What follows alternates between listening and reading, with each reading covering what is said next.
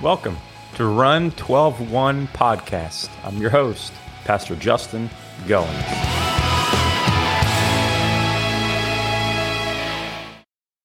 Well, good morning. This is Pastor, or actually, good afternoon, good midday.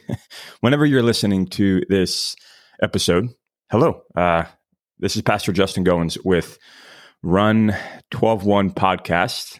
And um, I just want to again just want to thank you for taking time to just pause and stop and take a quick uh, supplemental, if you may, supplemental Bible uh, regurgitation or help for whatever task you're doing. If it's driving, if it's working out, if it's mowing grass, if it's a run, um, if it's just sitting down, relaxing, and just you know getting some more of God's word taught to you.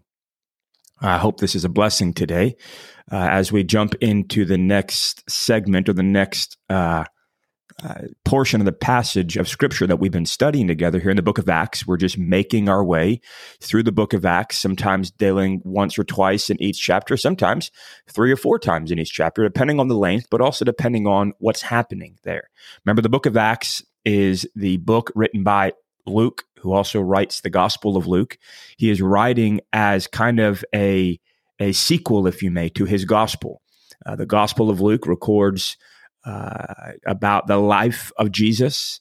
The gospel of, or rather the gospel, but the, the book of Acts records the ascension of Jesus and then how the church took Jesus to the ends of the world, um, how the church started. So there's a lot of firsts that happen. F I R S T S, firsts. First church, first uh, opportunity, first deaths. We see this. And so, as me being a pastor, but just as a Christian, we can learn a lot from from the book of Acts and how the early church handled. Remember last week we looked at when we have situations that arise to start seeing them as opportunities, not issues.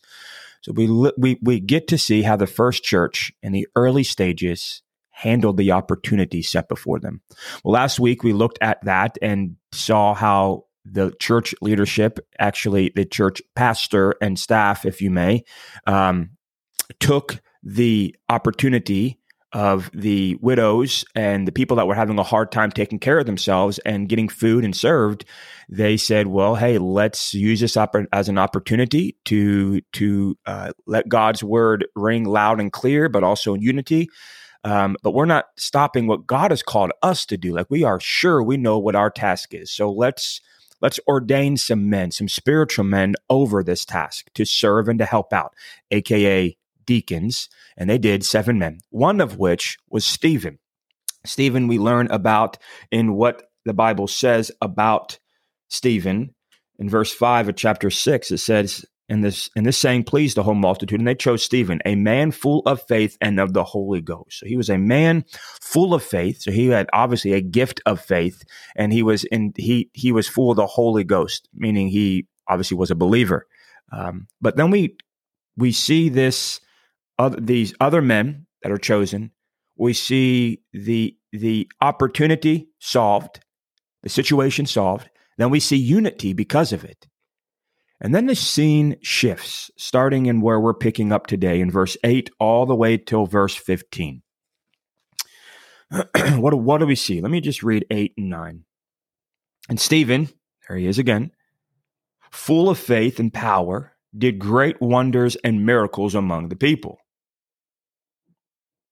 Then there arose certain of the synagogue, which is called the synagogue of Liberta, uh, Libertines, the Cyrenians, and the Alexandrians, and of them of Cilicia and of Asia, disputing with Stephen, which is interesting. The sect of Cilicia here, we know that Paul was there.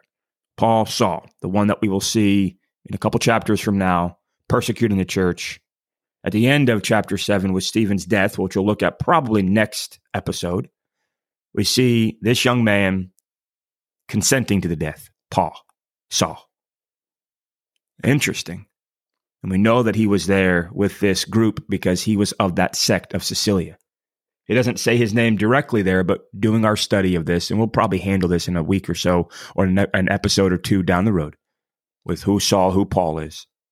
But we know that. So just giving you a little bit of insight ahead.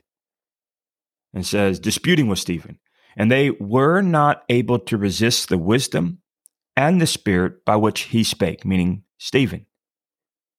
Then they suburban men or stubborn men or these men that were out and about to be angry and upset, which heard, said, We have heard him speak blasphemous words against Moses and against God. And they stirred up the people and the elders and the scribes and came upon him and caught him and brought him to the council and set up, get this, false witnesses, which said, This man ceaseth not, ceaseth not to speak blasphemous words against his holy place and the law. And we're false witnesses. And he goes, For for we have heard him say that this Jesus of Nazareth shall destroy this place and shall change the customs which Moses delivered us. And all that sat in the council, looking steadfastly on him, saw his face, get this, as if it had been the face of an angel, sitting there, innocent with it. And the scene that doesn't close, but the chapter ends there. We pick up the next scene, next episode. The main point I wanted to drive here, we've already handled in a couple episodes back. Jealousy, as Proverbs says, is a rage of a man. We know that. The Bible explains that in Proverbs 6 34. So we've dealt with that last chapter, understanding how when when the when when somebody steals your thunder or somebody comes in and does a better job of the same job as what you're doing and the crowd shifts, what happens in the motive of your heart or what happens in that motive in your I mean in that moment, there we go. and that moment in your heart directly shows you the intent or the motive of your heart. And these religious leaders got jealous. Not that Paul and the church was trying to be prideful or trying to steal their thunder. They were just being obedient with the gospel of Jesus Christ and doing what Jesus told them to do. But the religious leaders, the religious elite, did not like that. They wanted to be in charge. They wanted to have the say. They wanted the people to like them better and their way better. And so they started persecuting. Well, guess what happens yet again? The same thing happens here. Give me one second here. I need to plug up my computer. So, mid episode, give me one second. There we go. Just had to make sure that I plug that in so we don't lose power. So, I forgive me for that little short pause. Bad podcasting host here. So, bear with me. Nonetheless, um, we see we we we see that regurgitating here in the same chapter. And, and, not that it's not something important to talk about. I mean, I just did take about four minutes to talk about it, but we've dealt with that about two episodes ago. So if you want to listen to that, go back and think about episode number 10, and you can really dive into understanding that better. But this episode, I really just want to focus on Stephen, the example of internal and external service. Now, we see what the opportunity was. We see what the situation was. We see what was Stephen's job. We see it. Chapter number six, the early stages, is that the widows, the people that were having a hard time taking care of themselves, they were being overlooked, the service of the tables, financial issues and the mindset of not being able to take care of themselves, not being able to provide food or cook, whatever the case is. And so they were ordained to do that. That was their do- job. And if they got up, did their job, and went home, praise Jesus. But we see something here. We see Stephen doing more. Now, some may argue, well, why didn't you know why why couldn't the leaders and the pastors, when the, the when the opportunity arose, do more? It's not that they didn't do those things or help out.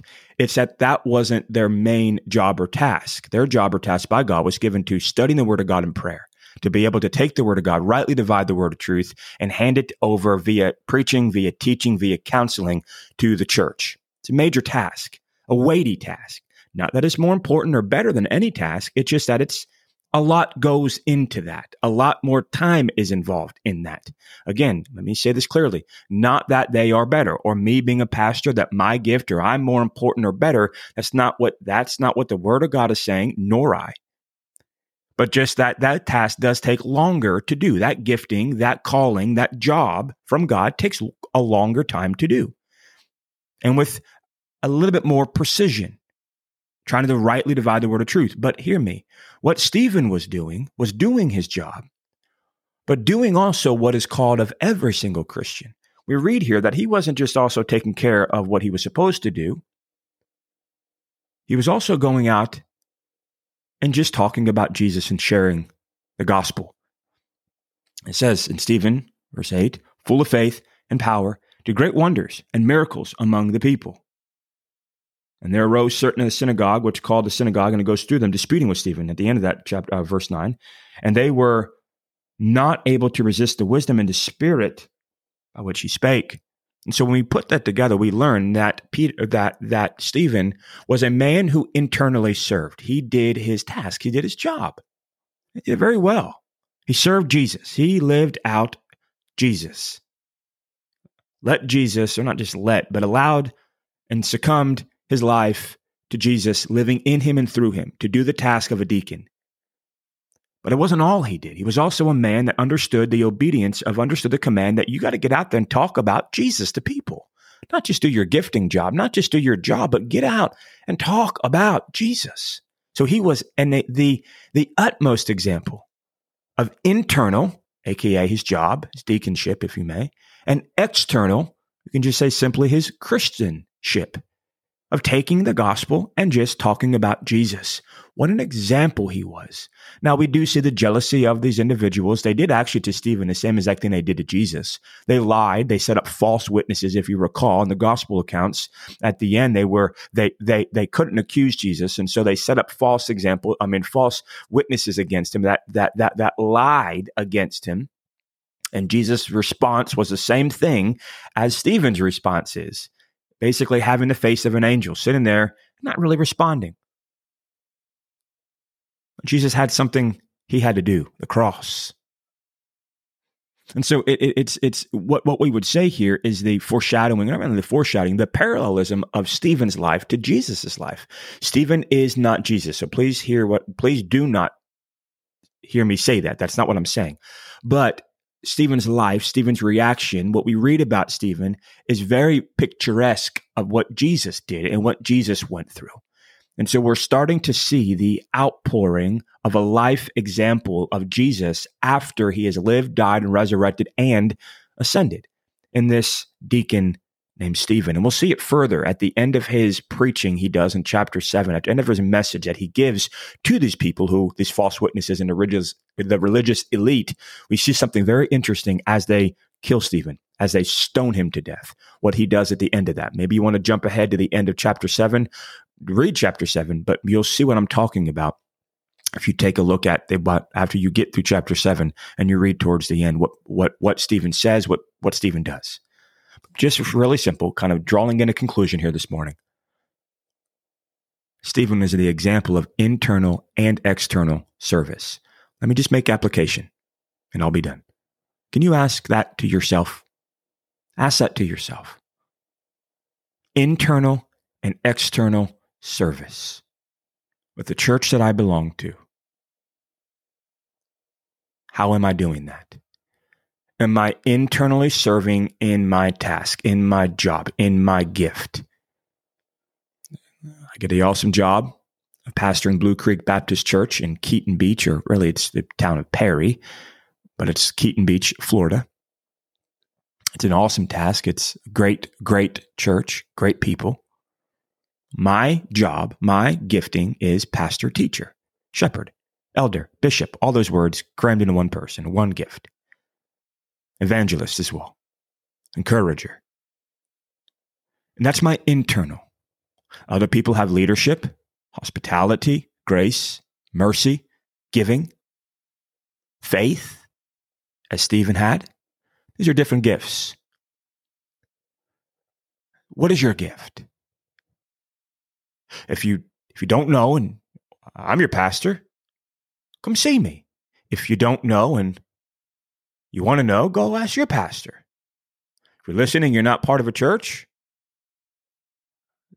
feel free to reach out to me or go find a church where you live at. But what are your how are you internally serving? Are you internally serving? This may shock you, but there's no gift, and you probably heard this.